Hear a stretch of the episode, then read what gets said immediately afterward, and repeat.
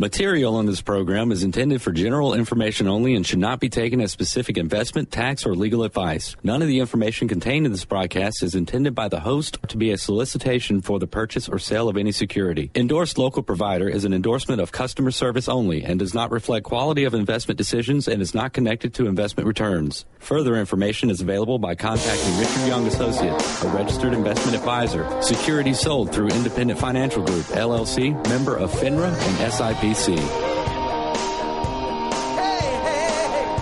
Welcome to Money MD, where the money doctors are in the house and giving out prescriptions for better financial health and making smart decisions with your money. We give common sense solutions to your complex problems. I'm Steve Marbert, a certified financial planner and investment advisor with over 20 years' experience providing financial planning and investment advice. And I'm John Travis. I'm a Dave Ramsey local provider. I also have an MBA in finance and been helping corporations and individuals with planning for over 20 years. And I'm Gordon Leopard, financial advisor with Richard Young Associates and FPU coordinator. Great day to be here today, guys. It's a great day. It is a great day, as usual, and we are excited to have you listening to us today on our weekly radio show. We are right here every Saturday, like today, from 9 to 10 a.m. You can also go to our website, moneymd.net. We have a, uh, link in the top right hand corner. You can stream us um, if you can't get us on the dial at 12:30 a.m. Uh, that's an option as well, and then also the podcast guys, if you miss a, um, one of the shows, then you can uh, you know link into the podcast, and we have it broken down into different segments and sections and so forth. So it's pretty easy to listen to the Money Doctors. Yeah, they're all listed by subject. I mean, you can go back and listen to any show last couple of years; they're all on there. So that's a great way to listen to us. And do check us out on our website, moneymd.net, where you can link to us there. Email us your questions; we'd love to hear from you, or you can email us directly at info at moneymd.net.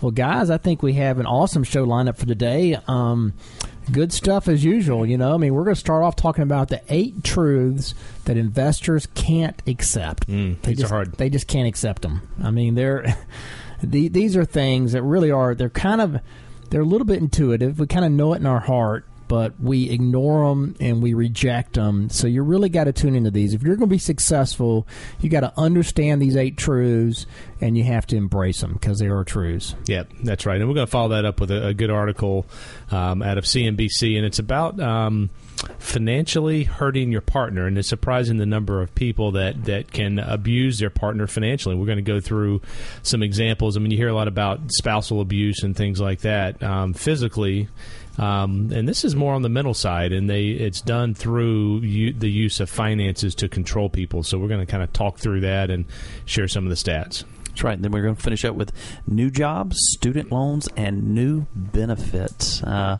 the job market's changing, and uh, thankfully the the economy's kind of been heading in a, a good direction here lately, and, and the the future looks bright. And um, some of these new em- employees or prospective employees, they're they're looking for some new benefits that we'll talk about. Yeah, that's, that'll be interesting. No kidding. All right, when that leads us up here to our financial fact of the week. Yeah, this comes from the Pew Research Center, and um, you know, guys, you know, the talk about the economy a lot in the news. You see a lot of articles. Uh, we read, you know, pretty much every day on uh, the middle class, and the middle class they feel left behind, and they're they're very upset. Um, and uh, and the reason is is that the um, the median household income in 83 percent of the most densely populated metro areas in the United States and that represents about 75% of the nation's population. So 75% is in the middle class. Their income income has declined between 1999 and 2014 after you take into account inflation. So they've had no pay raises for 15 years. Ouch. It actually has decreased. So they have not got ahead and there's a lot of upset people. Yeah, I mean, seventy-five percent of the population essentially, you know, has had no increase, Yep. and I mean that affects people's attitudes, you know, and it, it speaks a lot to our economy too. How it is not, it is not growing organically in the middle. You know, it, it's not really growing at the core. I mean, we do have new new technology, new corporations that are doing pretty well, but it's it's it's still we're not growing the base of America, Mm-hmm. and th- that's a problem. You know, Yeah, we've talked about technology is replacing some jobs as well. That may have something to do with it, but you know, also the outsourcing is has hurt. Um, but um, yeah, it's challenging. It really is. But 15 years, no pay raises. That's that's not good. That's a long time. no, it's not. Uh, that, that that makes for some angry, angry electorate. Yeah, no doubt, Really does. no doubt. Okay, good fact of the week. And that leads us up here to our first topic, and that is the eight truths that investors cannot accept. Um, this is, is based on an article out of Yahoo Finance by Josh Brown. And, you know, investors, as investors, we learn important truths, but sometimes we choose to ignore that knowledge when it's convenient, when it enables us to follow our emotions. And I'd say most of the time, you know, the average investor does that. As an investor, you know, we come into contact with this phenomenon as an investment advisor. As an advisor, we come into contact with this phenomenon on a daily basis. We see, you know, investors repeatedly shun the prudent investment truths. And unfortunately, you know, no one is immune to being snared by your emotions, including myself. Um, but you have to be grounded in these fundamental truths that we're going to talk about here to recognize when your emotions are creeping into the picture. So, here are eight essential truths to investing that we are all kind of aware of at a gut level, but we can't accept it at all times, you know, regardless of the deluge of, of evidence and wisdom um, that's out there that, that points to these truths being, in fact, true. So, but the first one here on the list is anyone can outperform at any time, but nobody can outperform the markets all the time. Yeah, I don't think many people understand that. I don't think they do. I don't think they do. There is no manager, hedge fund, or mutual fund strategy that always works. I mean, if there were a consistently winning way to invest, everyone would immediately adopt it, and its benefits actually would be arbitraged away. You know, so it wouldn't work continually if there were a way and everybody adopted it. But no one and and nothing stays on top forever. And more time that passes, the more likely you are to see excess returns from a given style of investing dwindle. So until it becomes so out of favor that no one is doing it anymore. And that's what happens. The fact is, a diversified portfolio in many asset classes tends to be the most consistent strategy. But but even then, you have to be patient, recognizing that it won't work. It won't always look good compared to your favorite index. Yeah. Okay, so you have to be patient. That's and that's you hit that's a that's a good one there that you started out with because people are always trying to outperform the market and you just don't even see it with the professional you know managers in Wall Street. So that's a good one. Another one here on the list is um, persistence of performance is nearly non-existent. And you know, guys, in, in business we like to bet on winners and go with what's working now. And on the field of play, we like to get the ball to whichever teammates seem to have the hot hand. And you know, while you're usually rewarded for this behavior in real life, you're actually penalized for that in the stock market because there is absolutely zero correlation between a manager's past or recent performance and what may happen in the future. I mean, the outperformers of last year are equally likely to outperform next year as they are to underperform. And that's just looking at statistics. So there is no one manager that is going to always have it right. It's just that's not the way it works. Yeah, that's exactly right. There is literally zero rhyme or reason, even though emotionally we always want to bet with and be aligned with today's champion. You know, there you know, are there exceptions? Sure, but there are not many. I mean, you constantly hear about a few dozen managers after the fact who've beaten the odds and consistently outperformed, but you almost never hear about about the millions who have tried and failed. So don't chase last year's winners. That's really the moral of that story. So that was number two. Number three here on the list is taxes and commissions matter.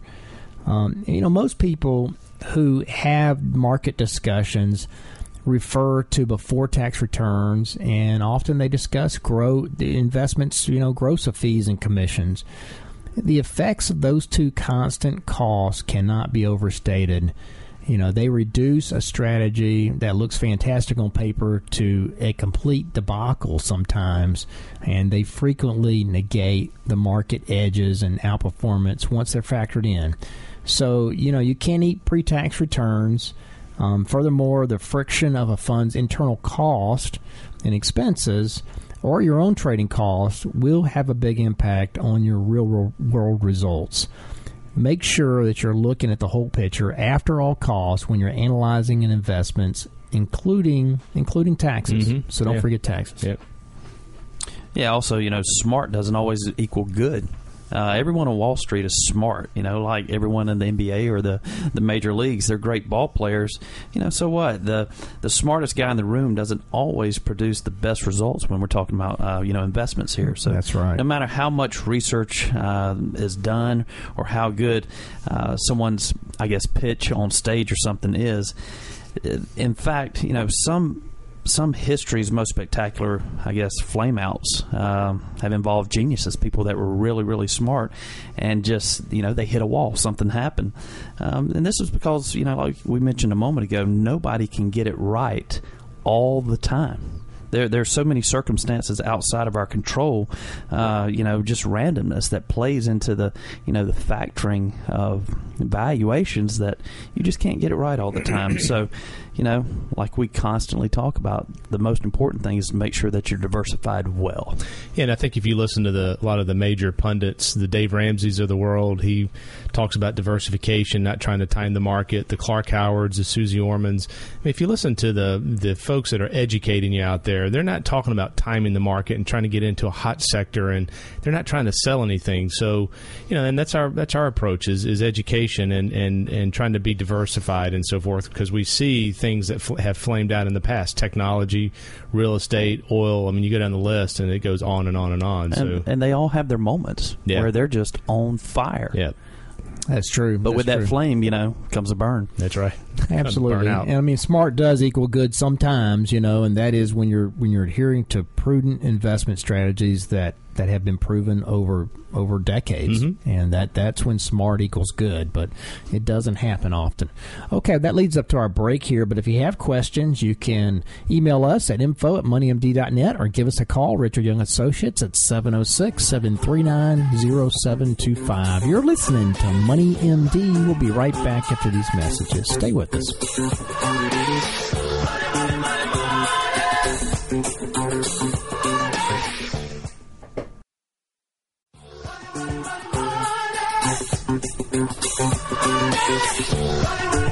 Welcome back to Money MD, where the money doctors are in the house. I'm Steve Marbert, a certified financial planner, and I'm here with John Travis, who is a Dave Ramsey local provider, and Gordon Leopard, who is a financial advisor at Richard Young Associates, along with us.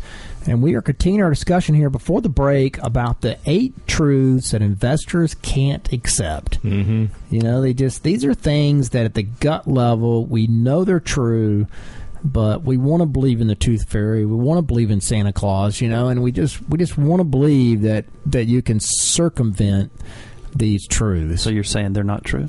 Uh, well, yeah, I don't know if your mom ever What? told you there, Gordon, but yeah, yeah, yeah, you know. I hope my girls aren't listening to this That's today. right. Don't tell them.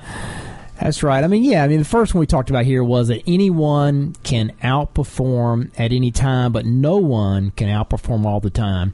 You know, people want to believe that there's a hedge fund manager out there that can they can pay an absurd fee to, and he can beat the market. He's got the hot hand.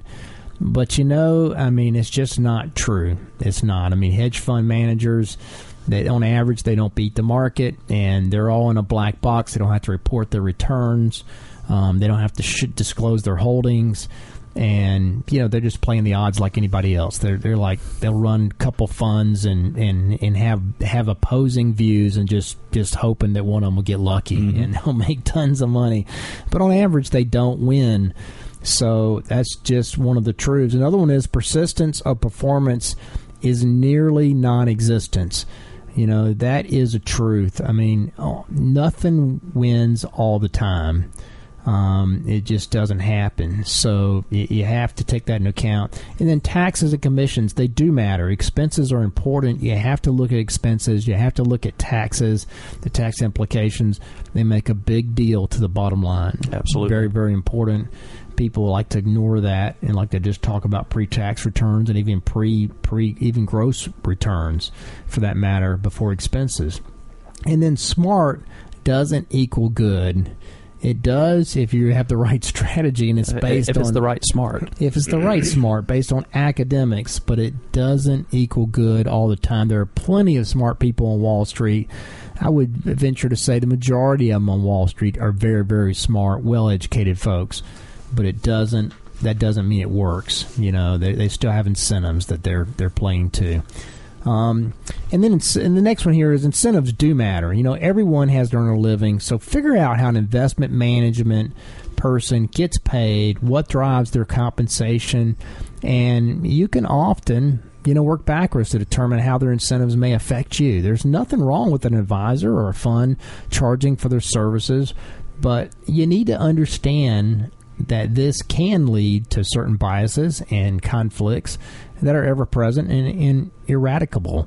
Um, so the self-interest of investment professional professionals can manifest itself in a lot of ways. You know, from their uh, proclivity to recommend uh, transactions to an allegiance to a particular fund family or their their options on a future promise of a given philosophy, sector, asset class. So you have to you have to pay attention to you know what the incentives are. Charles Schwab wants you to think that active trading is the way that to go, um, and that's going to help you. Vanguard wants you to think that index funds are the only answer, and you should never place a trade as long as you live you know. But I will add that Vanguard doesn't make extra money from that advice, so you know they're closer to the truth than the first one.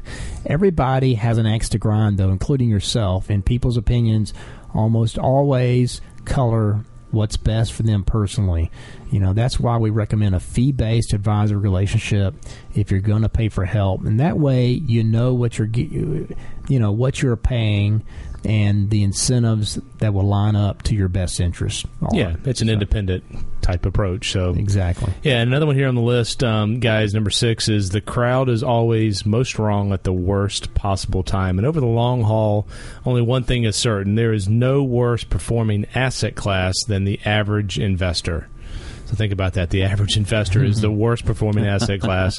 In the aggregate, um, investors underperform value stocks, growth stocks, foreign stocks, almost all stock asset classes Nothing underperforms the investor class. And we know this from the studies of dollar weighted returns, um, which is a glimpse into not just how an investment performs, but in how much actual money has been gained or lost by the people who have invested in it. We've talked about Dalbar before, but really interesting. The average investor does not do well.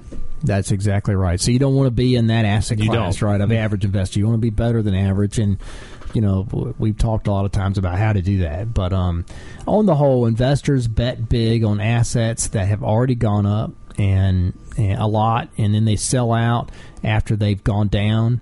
Investors allocate heavily towards star managers just as the performance is about to revert to the mean. And you know, we even pay up for the privilege of that. so, you know, this is this is the eternal chase, and it is old as the hills. Again, sticking to a well diversified portfolio of asset classes will help you eliminate this problem. So that's you know how we suggest that you that you avoid you know chasing that uh, you know chasing the crowd mm-hmm. so to mm-hmm. speak. The next one here is fear is significantly more powerful than greed. You do have to understand this. Behavioral science has proven that we feel anguish over losses much more acutely than we feel the joy over gain. I think God has kind of built that into our DNA, you know, as a survival mechanism, help us avoid danger, preserve mankind.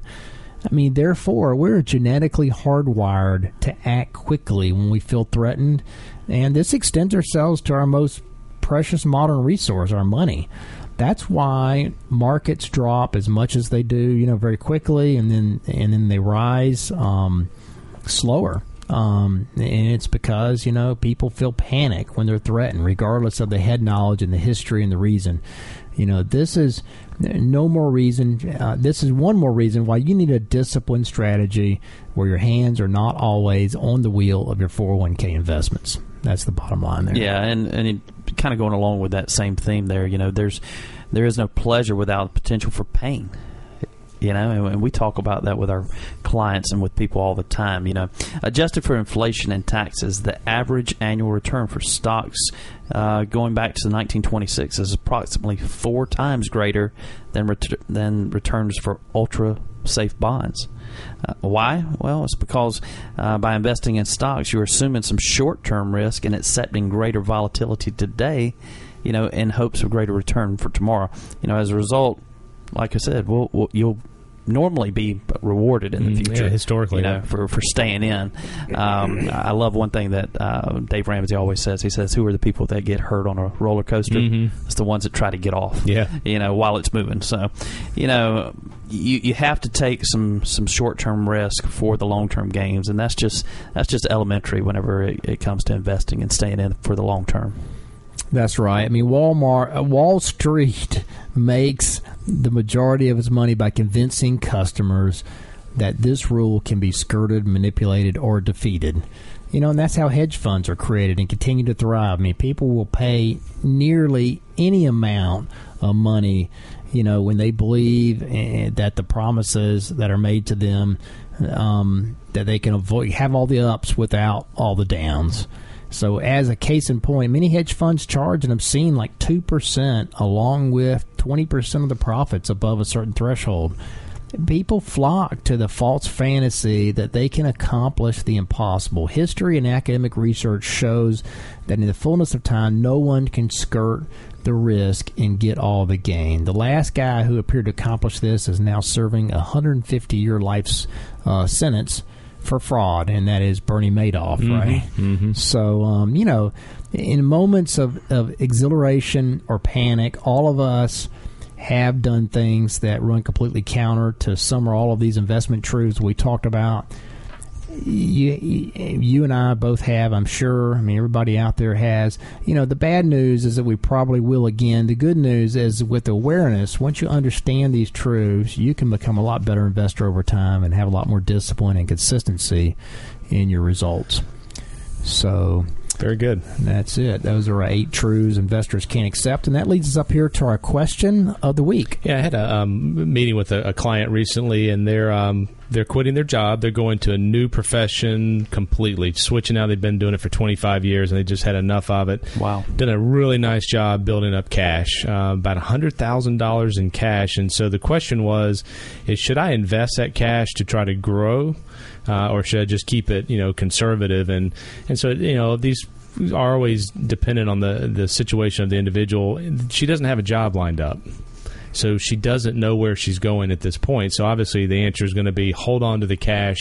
She can she can take off a year two years potentially with her uh, expense, um, you know, the low expenses they have. So hold on to the cash in that situation until the you know the future clears up. Once that clears up, you may want to try to do something with that. Do some Roth accounts, you know, you know, some brokerage accounts, things like that. But for now, hold on to that money until you have a you know clearer future. Yeah, that's exactly right. You got to be conservative till you till you know what the future holds in the short term. So, good question of the week. All right, and that leads up to our break here. But if you have questions, you can email us at info at moneymd.net or give us a call, Richard Young Associates at 706 739 0725. You're listening to Money MD. We'll be right back after these messages. And GNN News, stay with us.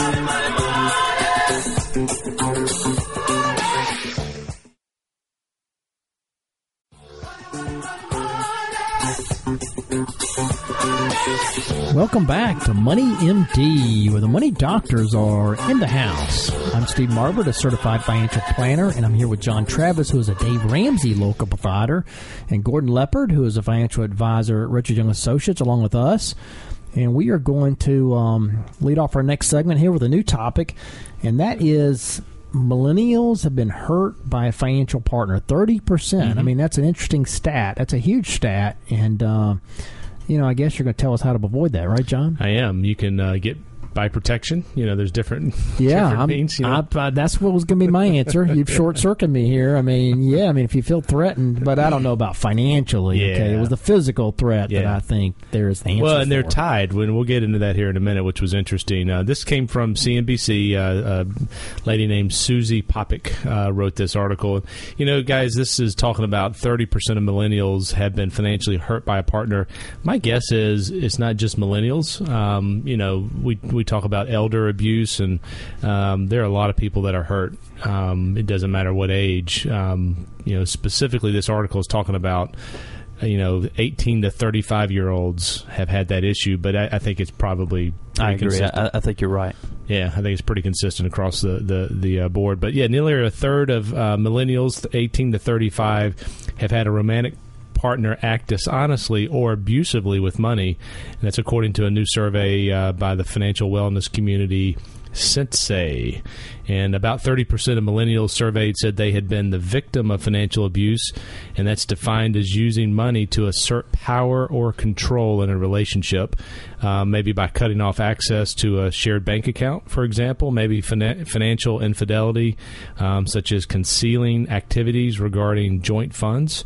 Uh, we see that sometimes when we're talking to folks uh, out there, and you know the survey, which was uh, talked to more than 2,000 respondents, um, did not specify how many people described themselves as victims uh, of financial infidelity as opposed to abuse. But um, you know, there's quite a few people out there that are struggling with money, and I, I think we, we, you know, we're not surprised by this. It's it's unfortunate, but we certainly see that as we talk to folks out there. We do. We see that as advisors, and unfortunately, financial abuse or deceit tends to go unpunished. They've found, you know, nearly half of the victims uh, said their partner or former partner faced no consequences for their action, and 55% answered no to the question, "Do you know where to go for legal help?" So, folks just don't know what the answer is. They don't know how to, uh, where to get help. I, I would say you know, I mean, you need to talk to some advisors. You need to talk to a Yeah. confident person, you know, and, and, and I mean, it may need to go to the next level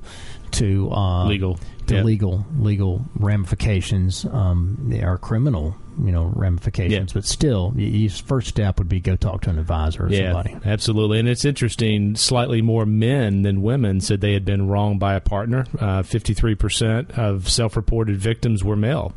And 65% of respondents said the perpetrator was, in their case, a man. And that was according to the survey. So it's not necessarily, you know, gender you know, Based. based. That's right. It's happening, you know, across the board. Yeah, and and it's also as challenging to measure exactly how prevalent uh, financial abuse is in the U.S. Uh, there's a there's a growing recognition of its connection to emotional and physical domestic violence, and I can understand that. I mean, I can I can see how the two could be correlated there. You know, the domestic abusers tend to use money as a key weapon to control their partners. Um, you know, and and that that can be very dangerous. Um, so there's someone here in this article, Vicky Dinges. They're with Allstate. Allstate actually has an education program for victims of financial abuse, which is pretty interesting. Yeah, that's good. You know, here's the the next stat really you know jumped out to me. I know we all three do um, financial counseling for those that are struggling in our community, um, but 98 percent of domestic abuse cases there is some evidence of financial abuse as well. Wow. I mean, that is that that's shocking. I didn't realize it was that high. I knew there was a correlation, pretty high correlation, but 98%. And abusers may hide passwords to shared accounts, force their partners to take out loans in their name, and then steal the funds. Maybe they harass them at work until they lose their jobs, or even cut off access to food and spending money. And what's particularly insidious about financial abuse is that victims with destroyed credit scores and limited resources really have no way to leave. I mean, you know, if you're loaded up with debt and you have a bad, you know, credit score, being able to rent an apartment or, or apply for that job is not going to happen. So they're kind of like backed into a corner. And, you know, victims of financial abuse may believe they lack the means to become independent. Um, but even those who feel trapped should know they have options. And, you know, I think the first step um, is to make sure you and your family will be safe if, you know, if you take the steps to separate. And we're going to talk about a couple of things to potentially do here. Yeah, they say often the most dangerous time for a victim of abuse is when he or she decides to leave. And anyone who believes they are in physical danger, of course, should call 911 if the threat's immediate, um, or the National Domestic Violence Hotline if they have more time.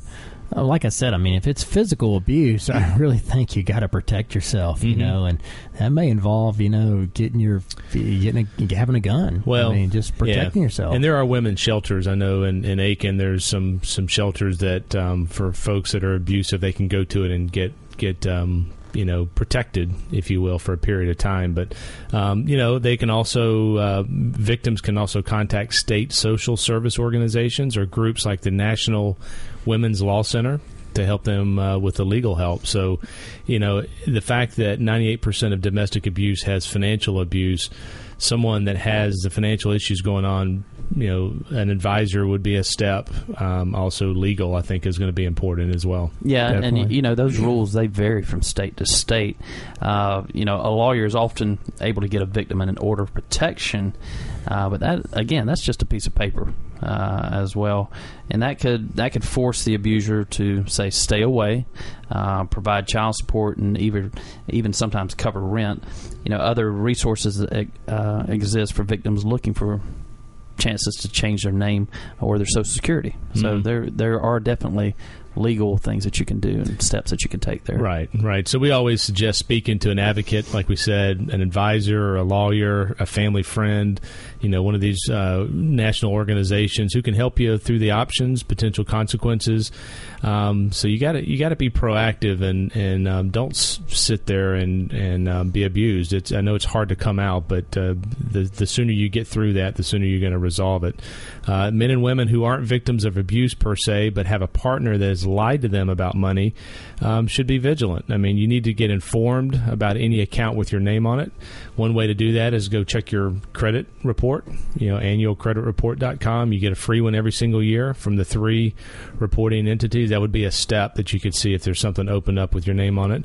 And if you're on the hook for taxes or penalties because of an abusive or deceptive partner, the IRS has innocent spouse provisions that may help you, and uh, other resources can guide you through those complex tax issues um, as well. And I've actually experienced this. I was doing counseling. It's been a number of years ago, and um, the husband who controlled the finances would not file the taxes and had not done so for like five years. I'm like, oh my! this is just going to come back to, to get you. you. You know, you need to do something. Is they eventually they went through some counseling and they had to get a CPA to help them go back and file and penalties and you know it was just a mess. But in that case, there was some financial abuse you know going on. So seek Yeah. help. No kidding. I mean, keep your eyes open. You know, check on these things early. Don't let it go on for years and years. And as we talked about at the beginning, um, with your with your um, parents, if you have elderly, elderly parents, you know there's a lot of um, we've done segments in the past on abuse for elderly folks. Um, it's rampant, so make sure you're understanding what they're signing up for, what accounts are in their name. Look at their credit report as well, because it's not just millennials this is happening to. Yeah, it's across the board, so you really have to pay attention and don't let that get out of hand. Okay, well, that leads up to our prescription of the week. Yeah, this is um, kind of comes from you know when I was uh, thinking about this. You know, you hear uh, calls into the Dave Ramsey show about, um, hey, I'm about to, to lose a job, or I'm you know we're about we're expecting a our, our second child or first child or whatever, and and so when your financial future is uncertain, you've got to build cash as a way to to have flexibility and options. So you know, job loss. Um, maybe you're you're moving to another um, a new house, new location. If you can build cash up during that process, it gives you options. It gives you flexibility. I, I've never really talked about this, um, but I changed jobs one time because of some personal family um, medical issues. We had we lost a family member in, in a car wreck, and we had enough cash to to be able to change jobs and change locations in the country. And if I wouldn't Right. have had that, I wouldn't have had that option. I would have been stuck. And I think a lot of people feel stuck. And if you have cash and you have the ability to make some decisions, you know, you can um, you can do something different. So build cash. That's right. And that's true with your overall financial situation. I mean, if you pay down debt, it also gives you a lot more flexibility. Yeah, absolutely. You know, 15 year mortgage, you got some equity built up in your house when you choose to move. You have a lot more options. So pay down debt, build up cash. I'd say those are that's a great prescription of the week. Yep. So Very, very good. All right, and that leads up to our break here. But if you have questions, you can email us at info at moneymd.net or give us a call, Richard Young Associates at 706 739 0725. You're listening to Money MD. We'll be right back after these messages.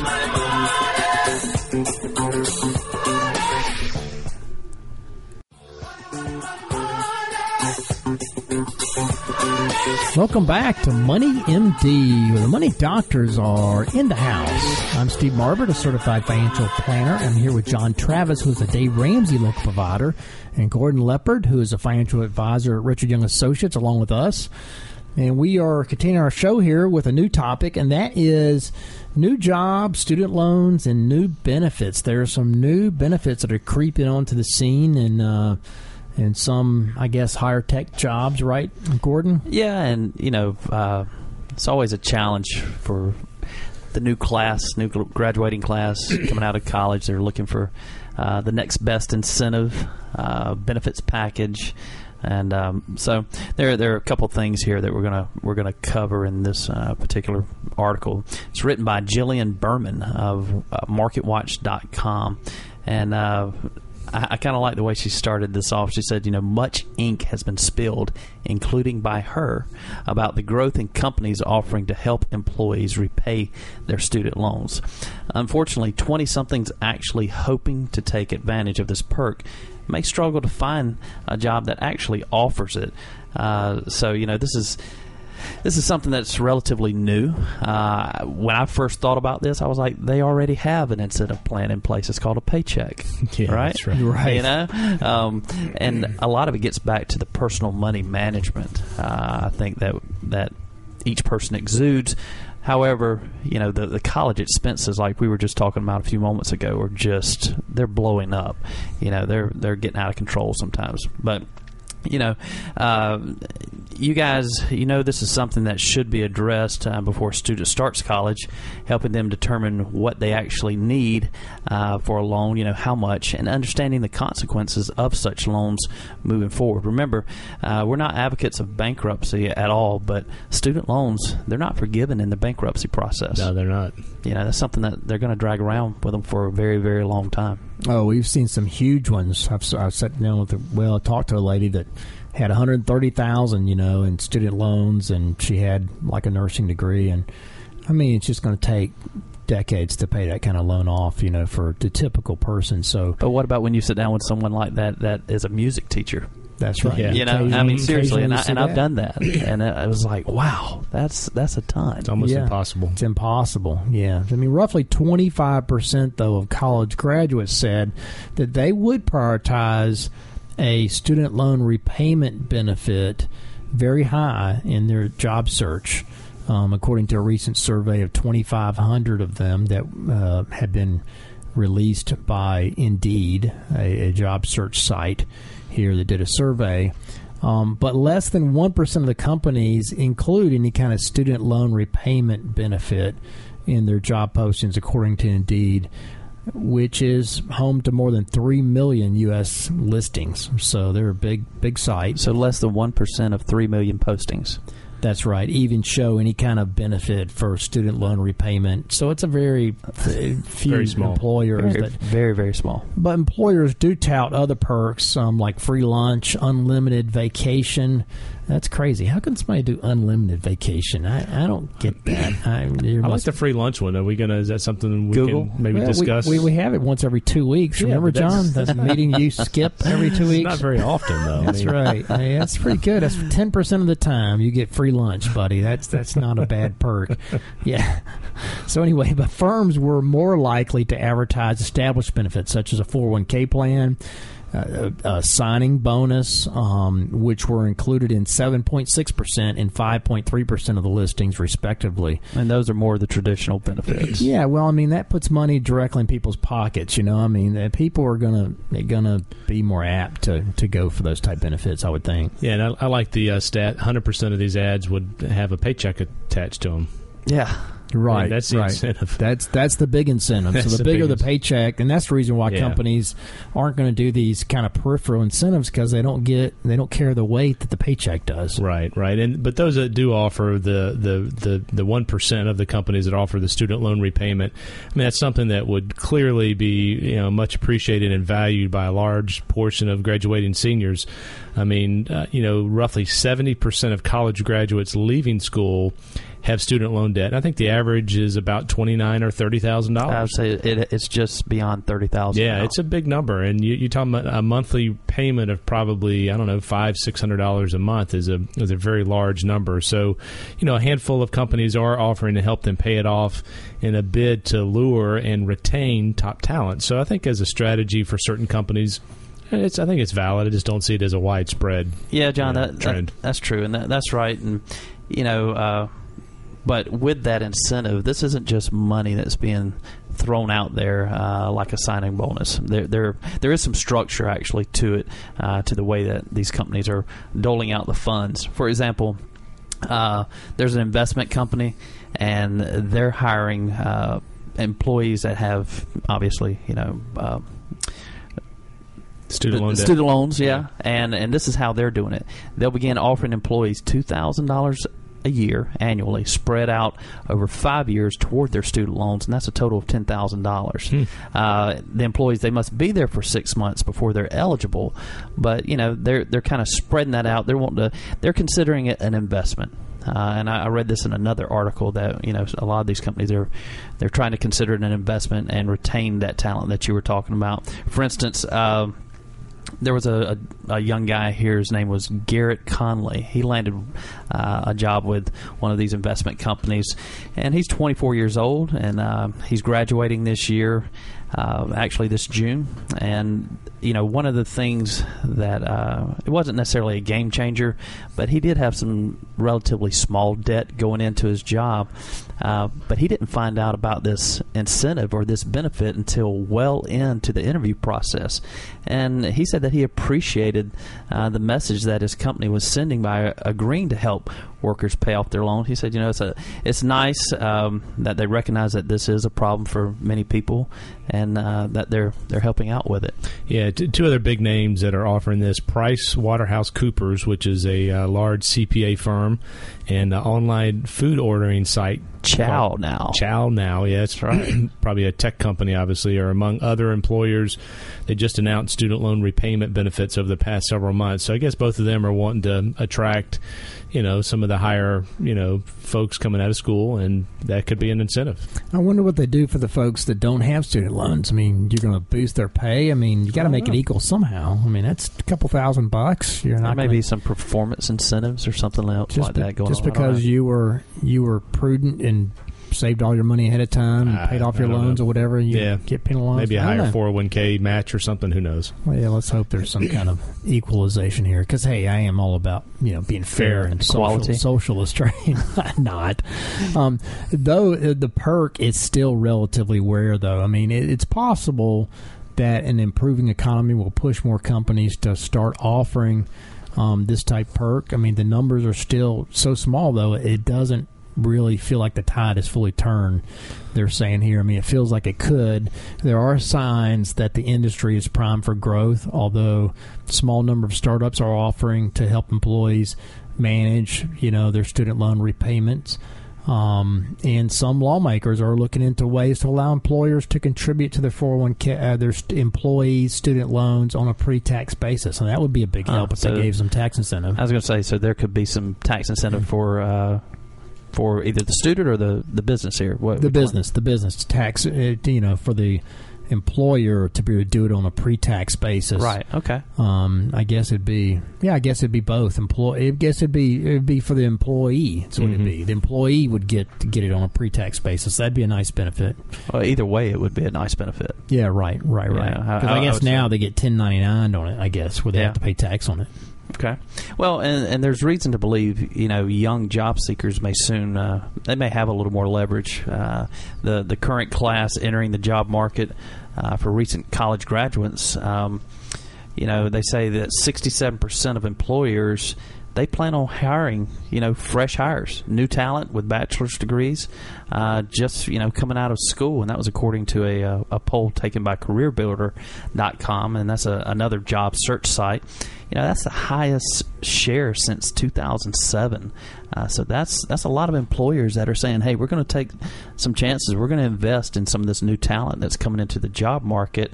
And um, Indeed survey also found that a vast majority of current graduating class they're very confident about finding a new job. So, you know, there there is some optimism out there uh, on both sides. I think that are saying, "Hey, we've got more jobs to offer," and uh, the graduates are saying, "Hey, you know, we, we feel very confident about the opportunity of finding jobs. Yeah, so we're about to wrap up here, but if you if you have parents listening out there that are trying to save for college, what are some tips so they don't come out with any college student loans? Yeah, that's the key. Don't have these loans. Um, you know, I mean, I'm I'm a big proponent of of going locally for a couple mm-hmm. years and then transferring to a major university and you know you, you, live at home and you can do that i mean gee it's it's so much cheaper and that's a huge savings. But you know, avoid the student loans. I mean, save the money ahead of time. Use the 529 plans. Plan for college ahead of time. Don't just react and, and do it all at the end with, with huge student loans. And plus, you need to look at the you need to look at the cost benefit of what you're getting degree in, and whether you're going to make enough money to pay off the student loan. You know, don't get a some kind of liberal arts degree that doesn't pay enough to pay off you know hundred thousand dollars in student loans. Yeah. Yeah, good advice. So there you go. All right, that leads up to uh, the end of the, this week's edition of Money MD. Tune in next Saturday from 9 to 10 a.m. to hear more prescriptions for your financial health. Do check us on our website, moneymd.net. Email us your questions at info at moneymd.net or give us a call, Richard Young Associates, 706 739 0725. Thanks for listening. Have a great weekend. Have a good one. Ladies and gentlemen. Material on this program is intended for general information only and should not be taken as specific investment, tax, or legal advice. None of the information contained in this broadcast is intended by the host to be a solicitation for the purchase or sale of any security. Endorsed local provider is an endorsement of customer service only and does not reflect quality of investment decisions and is not connected to investment returns. Further information is available by contacting Richard Young Associates, a registered investment advisor. Securities sold through Independent Financial Group, LLC, member of FINRA and SIPC. Jesus